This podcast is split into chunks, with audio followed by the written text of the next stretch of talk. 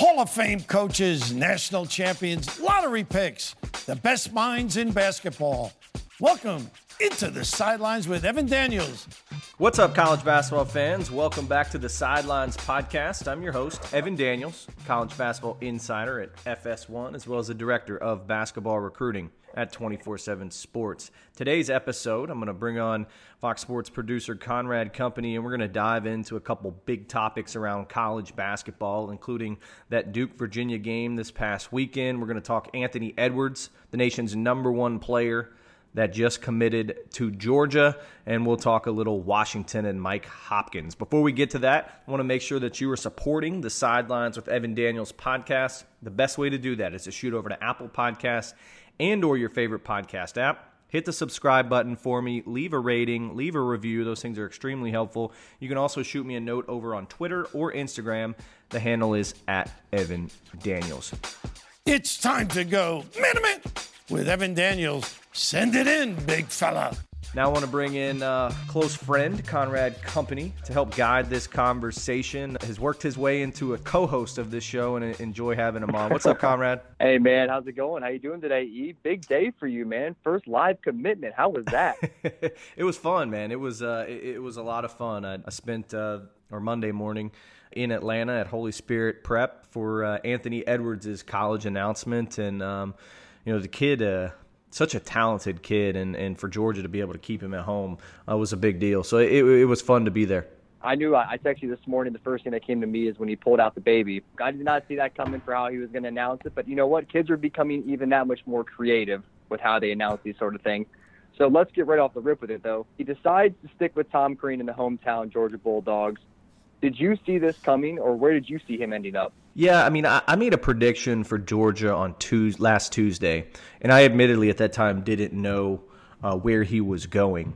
Um, but I think that the location and proximity to home was a big deal for Anthony. Um, this is a kid that is extremely close uh, with his family.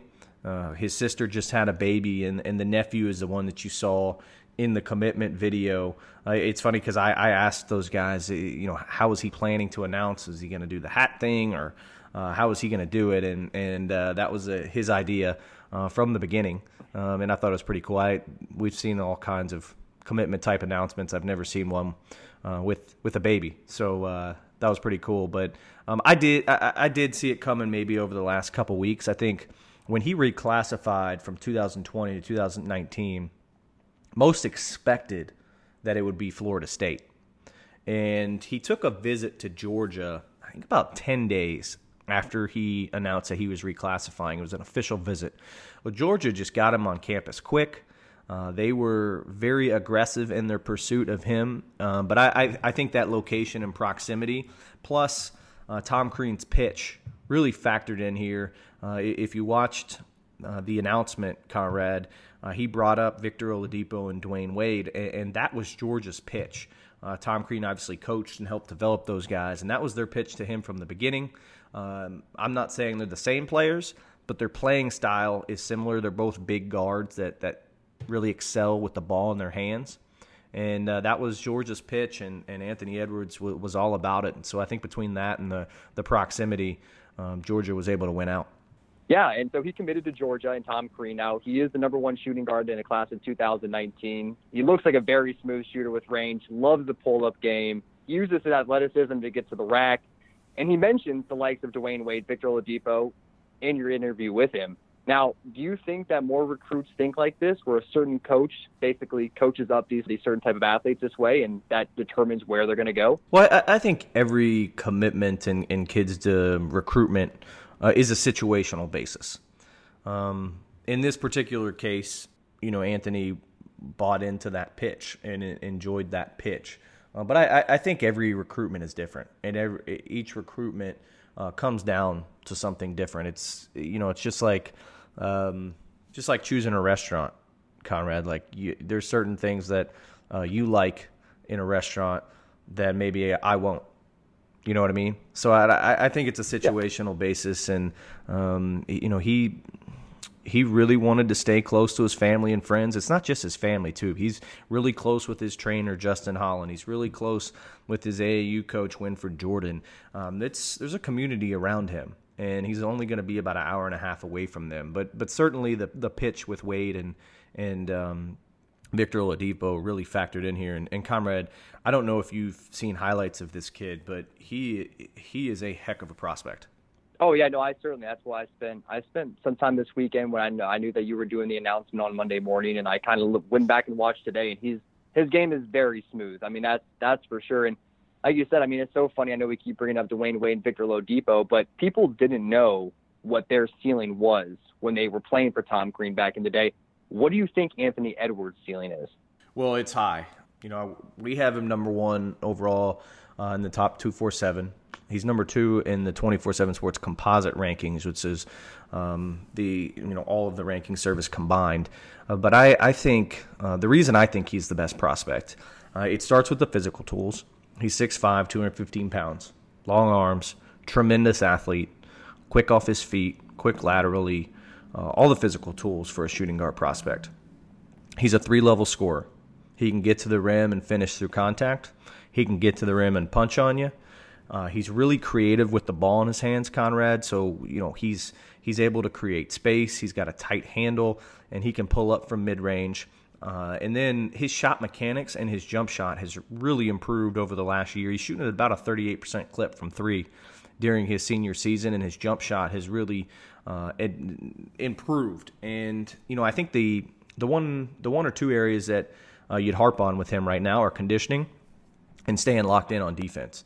Uh, he actually has a potential to be a tremendous defender, um, but it's not an area that he's ever really fully focused on. I think maybe the scariest thing about Anthony Edwards is he's not even close to reaching uh, his full potential. There are still so many ways that he can improve, and he's already this good. Um, the other thing is, and and um, I'm not a huge comparison guy, as you and I have talked about on here before. Uh, the guy that we at 24/7 Sports have kind of been comparing to, and don't get me wrong, I'm not trying to say he's going to be a top three player in the NBA, but he plays kind of similar to James Harden in a in a sense that he's really good with the ball in his hands. He's really Ooh. good creating off the bounce. He's in ball screen situations. He's really impressive. Um, and he's known for his scoring and his athletic ability, but when he wants to be, he has tremendous vision and can really pass. Um, so there's there's tremendous upside here. Uh, I think he's the favorite to be the number one pick in the 2020 draft. Obviously, that's a long ways away, and you know James Wiseman maybe has something to say about that. But I, I think this kid is a tremendous talent, and it's a game changing recruit for Tom Crean. Yeah, now speaking of like likes of James Wiseman, it seems like more and more schools that weren't grabbing top ten recruits. I mean, Washington has a top ten recruit now. Georgia, Memphis, do you see kids are going to start going to schools that aren't naturally like the Arizonas, the UKs, the Dukes, the North Carolinas in the top 10? Um, that's a good question. It's actually one that I've been getting a lot lately. Um, I think it's similar to what we were just discussing. Uh, it's I think it's situational. I think it depends on the kid. Um, you know, we've seen the Ben Simmons go to LSU and the Markelle Fultz go to Washington, but then we also see Zion Williamson and R.J. Barrett go to Duke, and Ashton Hagans go to Kentucky, and uh, EJ Montgomery go to Kentucky. So it, you know the blue bloods are still getting players. There's always going to be a, a, couple guys that that go off the beaten path and uh, want to stay close to home or have a relationship that leads them to a certain school or there's a certain pitch that that they really liked. And, and you know what I always say about recruiting, Conrad, is it really is relationship based. And a lot of times with proximity, you're allowed to build a relationship early, earlier um, and, and, maybe a deeper type of relationship. So, you know, location obviously is a factor in a lot of recruitments, but the relationship I think is what matters most. And a lot of times it's a relationship with an assistant coach or a relationship with a head coach.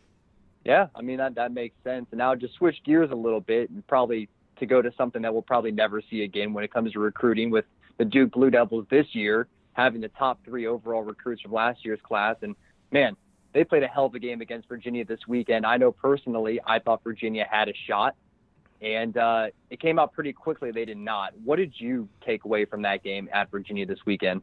Well, what's crazy is if if Duke shoots the ball they, the way they did uh, against Virginia, uh, they're unbeatable. Now they're not going to shoot the ball like that every game, and and it's funny actually. Um, I mean, I, I, can't believe Virginia kept it as close as they did uh, at the percentage that Duke shot the basketball. I mean, it was insane. R.J. Barrett and Cam Reddish combined for I think it was 11 of 16 from three or 11 of 15 from three. I mean, that's that's silly. And uh, it was a it was a really impressive performance on the road. I I, I think anybody that watched that game uh, walked away thinking they are the overwhelming favorite uh, to win it all. Now, Duke's not going to come out and shoot the basketball the way they did like that every game. And there's going to be games they're going to have to grind it out, and uh, they're going to have to win other ways. But that was that was a really impressive performance, and I, I think Duke has the most upside of any team in the country. I've been saying that for um, uh, really since the beginning of the season, and I fully believe that. I, I think that their upside is, is higher than everyone else's, and uh, this is a, a, a, really good basketball team led by some sensational freshmen. Yeah, Evan, I thought Virginia was actually going to make Duke grind this one out, which would lead to them getting a big win at home. But it was the exact opposite. It was almost like a barn burner from the start, like you mentioned. The hot shooting from R.J. Barrett and Cam Reddish really took Duke out the lead at first, and it wasn't anything like the first game. Now, how much do you put on Tre Jones's impact that Duke really got out that hot start as well? Because the first game, people forget, he didn't play against Virginia. Well, I love Tre Jones. I've said from the beginning of the year, I think he's the most important piece to their puzzle, um, just because I think he sets the table. And, and them beating Virginia at home without Tre Jones was extremely impressive. Um, but Tre Jones came out and played 40 minutes against Virginia the other night. Um, 13 points, seven assists, six rebounds. Uh, he just does a great job of setting the table. And he's very similar and impacts the game very similar to the way that his brother – uh, his brother Tyus did when he played at Duke. And I just think that Tre Jones has such a calming impact on the game for his team. And it, it's not just the offensive end. The way he puts pressure on the basketball uh, is extremely impressive.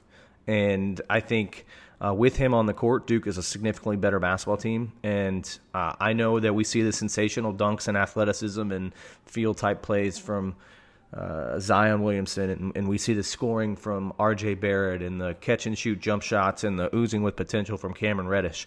But I maintain that Tre Jones is such an integral part of this Duke basketball team and, and, and arguably the most important piece to that puzzle. Yeah, and you know, I didn't want to bring it up, but now that you mentioned Zion, have you seen a player like this, like where you didn't know where he was going to fit in or how well he was going to translate to the college or the NBA ranks? and his progression this year. Have you seen anyone progress like you have with Zion over this past year? Yeah, I mean, there's been plenty of guys that I would say progressed in a in a major way. Um, even like you know, you could look at a guy like Ja, ja Morant from what he accomplished last year to this year. He made a huge jump. But I get where you're going with this, and obviously Zion um, really did make a significant move from last year. I, I think um, I could take a little blame on this, and he's he was better than I realized even then, looking back. Um, he's obviously now in, in much better shape, and uh, I, I, I wasn't sold in high school if he was going to be able to bully guys the way he can uh, at the college level. Um, but just his athletic ability is is just so impressive. It's the way he glides through the air, his body control. His body control is insane, Conrad. Um, the way that that that he can um, control it in the air and finish at the rim, and he's just so quick. Uh, that block he made on DeAndre Hunter in the in the corner was insane. Oh. Now I don't I have no idea why DeAndre Hunter didn't ball fake and one dribble pull up or try to go get to the rim, but I mean that was a ridiculously athletic play. One of the more athletic plays I think I've seen on a basketball court. I mean that was insane.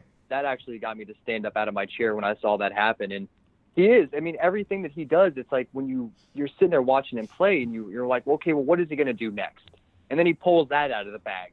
But I think for me, the thing that really steps up about his game is he is shooting 70% from the floor. Like, how is he so efficient in what he does at everything?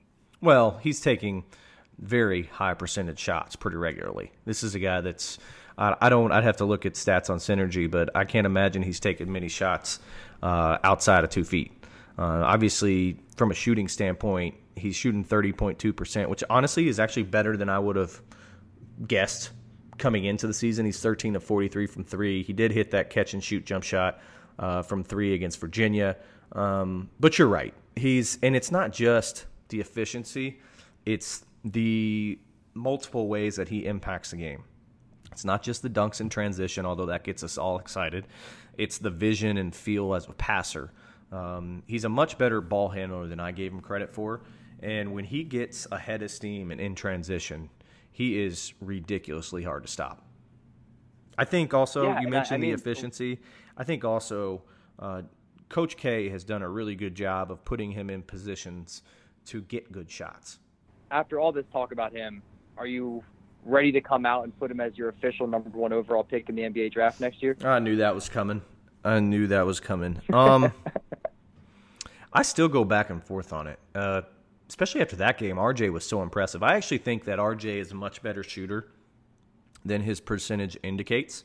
Uh, he shot the ball very well out of the gate this season. Had a couple uh, rough stretches from distance, uh, and then was ridiculous shooting the basketball against Virginia. I think he's going to be a very good shooter uh, at the next level. I think it could be a similar situation as Jayson Tatum, where he's been a better shooter in the pros than he was in high school. Part of that is I think he has an elite worth ethic, and his jump shot is going to continue to get better. Uh, that said, I'm probably leaning towards Zion at number one at this point. I think just the, it's the obvious the the athletic ability, the quick t- twitch, the strength, the feel, the passing. I think um, he probably projects a little better as a defender than I also gave him credit for. Um, just across the board, um, he he he has been tremendous. Uh, so yeah, I, I'm leaning towards towards him being the number one pick. But I also would say I go back and forth quite a bit, and I, I think we're a little bit away from making any kind of final decision. That draft's not for a while. No, no, no, certainly. I'm just can you can you think of one player though, since your time in the recruiting world, where people have been I mean, he's just so polarizing. I mean, two weeks ago you have Jay Z show up in Pittsburgh to watch him play. This weekend at Virginia you had LeBron and Rondo come in and watch him play. Is there another recruit that you've ever seen to get this type of publicity? Like and, and just I, I I just can't believe it. Well, I think every year there's there's a guy that's getting a ton of attention. Last year it was Trae Young. The you know a couple years ago it was the Ben Simmons show. There's always a, a there, it seems like there's always a freshman that that is getting that type of attention. Anthony Davis got that type of attention. John Wall got that type of attention. Maybe it's accelerated with Zion um, because of the supreme athletic ability, and he's different than all those guys. Uh, honestly, I've said this on the show before. He's different than any player I've ever evaluated, I've ever scouted, I've ever watched. I, I don't. I, I that's why I, don't get into comparisons with Zion Williamson because there's not one. He's different. Yeah. He's he's different than any player we've ever seen. And you can call him Charles Barkley, or you can be ridiculous and compare him to LeBron, which is unfair and you shouldn't ever do. LeBron and MJ are off limits, by the way. You're not allowed to play, compare players to them. But he's just he's just different, and he's unlike any player that that that we've seen. And uh, I think that's part of the reason that he's so excitable. Yeah, so on the other end of this game, there was the number three Virginia Cavaliers. And I mean, Virginia has such a good team too. Tony Bennett just continues to churn out good players, good quality players, and his teams continue to lock down on defense and they, they, they continue to grind out teams and beat you in ways you don't want to get beat, but they go very stagnant on offense sometimes. Could you see this being another opportunity for Virginia to have a quick out in March? Or is this team better than what they were last year? Oh, I think this team is better than than they were last year. Um, obviously, it's an elite defensive team. They've only lost two games this season. It's been to the same team, who I think is the best team in the country. They're twenty and two. They're number five in adjusted office offensive efficiency. They're number three in defense adjusted defensive efficiency. Uh, this is a team that shoots the ball well. They're ninth in the country uh, at thirty nine point six percent. Uh, They hold teams um, to a uh, a pretty low percentage from the three point line. Uh, across the board, I think this team is really good. I'm not going to harp on them for losing to Duke. I mean, uh, like I said a minute ago, uh, they lost to Duke by 10, and Duke played about as well as they could. Um, I, I think this Virginia team is, is is very good. I don't think this is an early exit team. I think this team has more offense than we've seen uh, Virginia teams have in the past. Look, Kyle Guy, DeAndre Hunter, uh, Ty Jerome, all three of those guys are shooting above forty percent from three. They're this this Now- is this is a team with a lot of pieces. Uh, it's a team that I think has been put together very well, and uh, I, I don't think they're an early exit team. I think this is you know, you can make a case this is Tony Bennett's best team. Yeah, so in that case, do you see Virginia being a one seed when it comes to March? Then, if they obviously if they win out, I, I think they're still a one seed. But or do you see them dropping to a two seed here? Uh, if they win out, they're definitely a one seed. But that would mean they're going to have to go through some ridiculous um, teams in the ACC tournament. Um, I, I think there's a lot to play out before we get to that.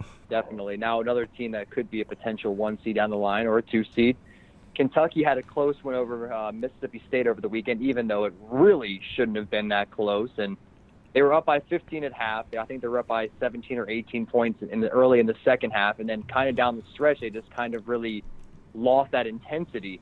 Now, do you think that it will hurt Kentucky not having a go-to guy down the stretch and just having so many options? Well, they've had a go-to guy as of late, and it's been PJ Washington. He's been on an absolute tear lately, and uh, it's really been impressive. I, I, have always been a little up and down on PJ, but uh, there's been a big difference in his game over the past couple weeks, and you know he's now leading that team in scoring. He's leading them in rebounding. Uh, I, I think he's been awesome, and I, I think this Kentucky team is is has been very different uh, since that loss to Seton Hall on December 17th. Um, they lost. I said this on the podcast before. Uh, they lost Quade Green. I think they got some identity at the point guard position with Ashton Hagans. He's had some really bright moments, both offensively and defensively, and running the show. Um, Tyler Herro, I think, is maybe the most important piece to this puzzle because of his scoring ability. He's different. Uh, Keldon Johnson has, has been impressive on the wing. Uh, but PJ, I think, uh, over the last couple games has really opened some eyes. You know, four of the last five games, uh, he scored better than 20 points. Uh, you could go deeper. Five of the last six games, actually, he scored over 20 points, and he's shooting the ball better than he has entire career, 44.9% from three. So I, I, think this Kentucky team is really starting to to hit their stride.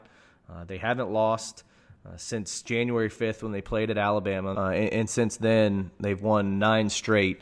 And they've got a big weekend coming or week coming up. They've got LSU tonight. They've got Tennessee on Saturday, and I think we're going to really uh, figure out where they stand, where this conference stands after this week. Tennessee being 10 and 0 currently.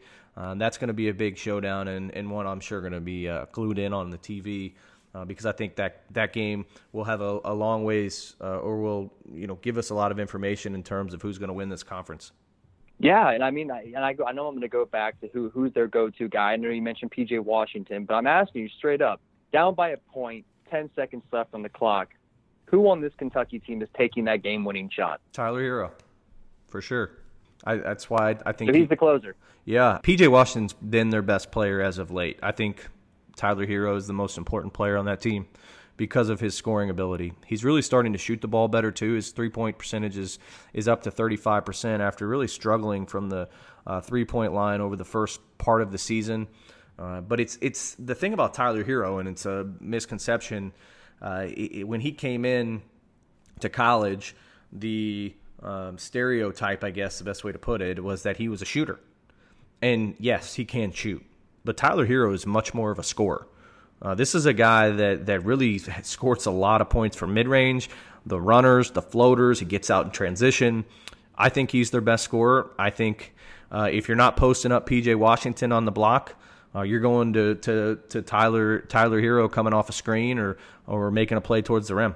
I guess the reason I, I keep bringing this up, who's the closer in this team, is because to me this is probably the deepest team in college basketball since that platoon squad that Kentucky had in 2014, the one that under, undefeated lost Wisconsin in the Final Four, and I feel like partially the reason that they lost that game in the Final Four was they they, ha- they didn't have anybody that they wanted to go to for the final shots of the game they played so well as a team that they didn't have anybody. Do you agree that this is the deepest team since that 2014 Kentucky team? Um, it'd be in the running. I I don't. The top tier talent's not the same, but they are yeah, very. They no, are no Devin Booker, no Cat. Right. There's no. There's no guy like that. There's there's no Cat. There's no Devin Booker, but they're solid across the board. Like we haven't. We really haven't even talked about Keldon Johnson and he's our second leading scorer, averaging 14 points a game. He's shot the ball better than I would have thought he would have coming into the season.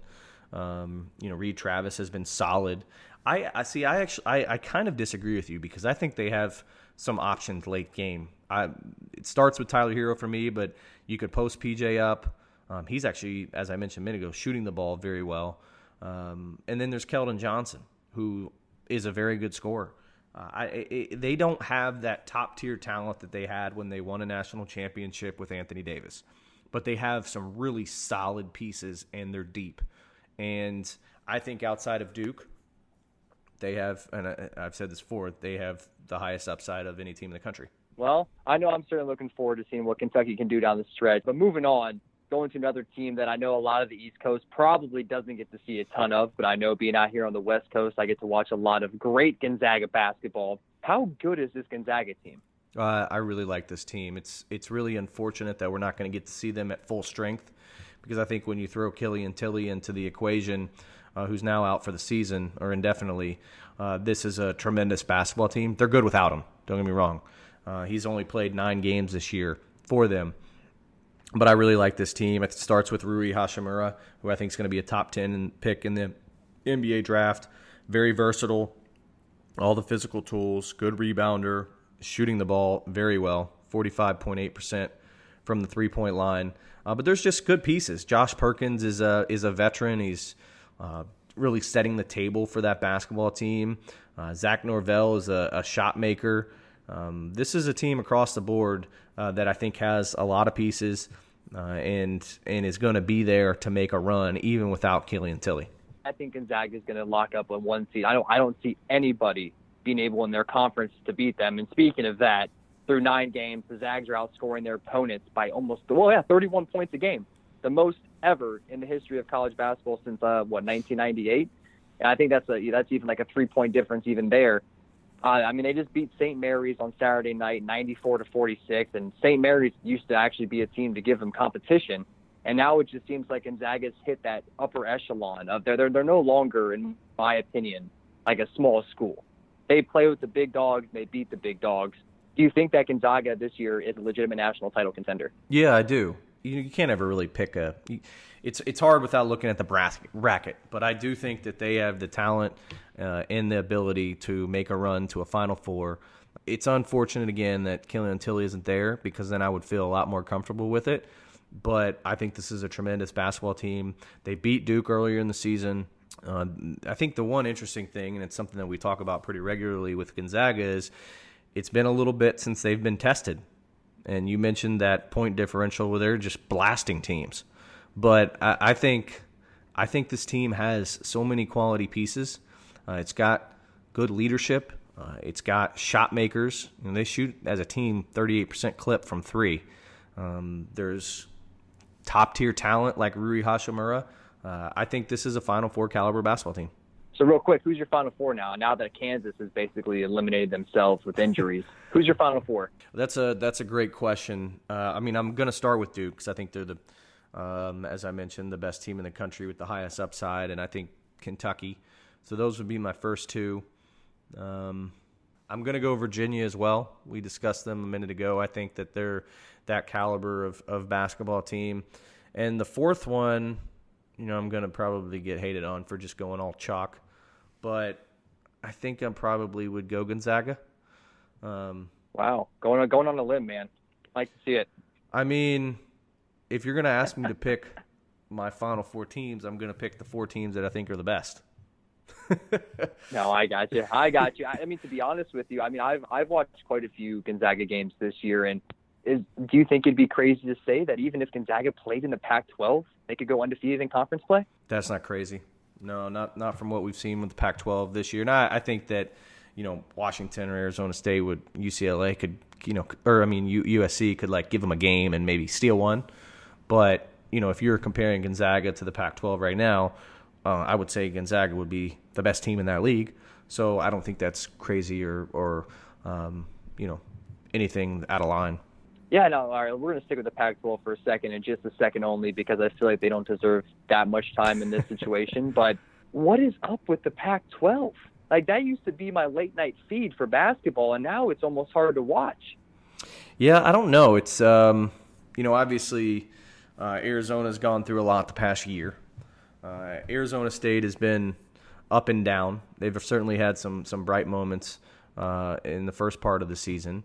Um, but outside of that, you know, Washington has probably been the biggest bright spot, or has been. Um, but outside of that, it's been tough sledding for, for the entire league.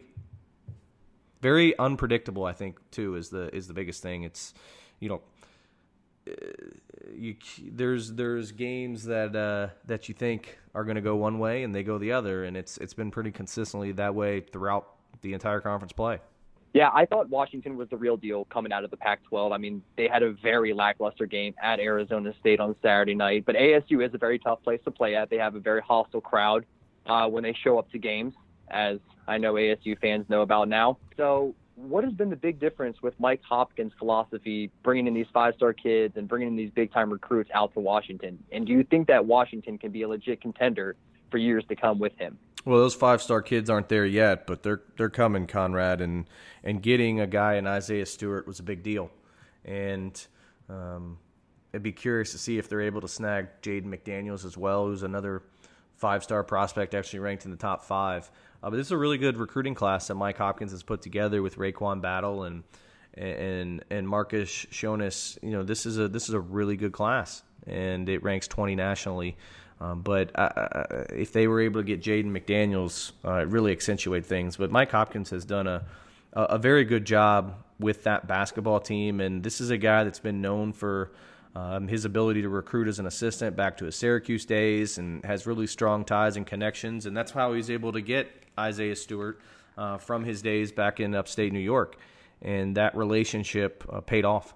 Yeah, I mean, it, it, definitely did. I mean, for them, for the Huskies to be able to pull in some five-star kids, and uh, for them not to be from the West Coast even. I mean, to get East Coast kids all the way out to Washington, that's absolutely tremendous. Last thing on Washington, are they the only team from the Pac-12 that's going to make the tournament this year? Well, if the tournament were to be selected today, I think they'd probably be the only team selected. Uh, still a long ways to play out, but yeah, as of today, I think that it would be uh, just UW. Conrad, man, I appreciate you uh, jumping on the podcast. It was fun to rap and I enjoyed it. Yeah, man, I did too. Have a good one. E. That was Conrad Company. Uh, before I let you guys go, I want to make sure that you are subscribed and supporting the Sidelines podcast. The best way to do that is to shoot over to Apple Podcasts and or your favorite podcast app. Hit the subscribe button for me, leave a rating, leave a review. You can also shoot me a note over on Twitter or Instagram. The handle is at Evan Daniels. As always, thanks for listening and have a great week.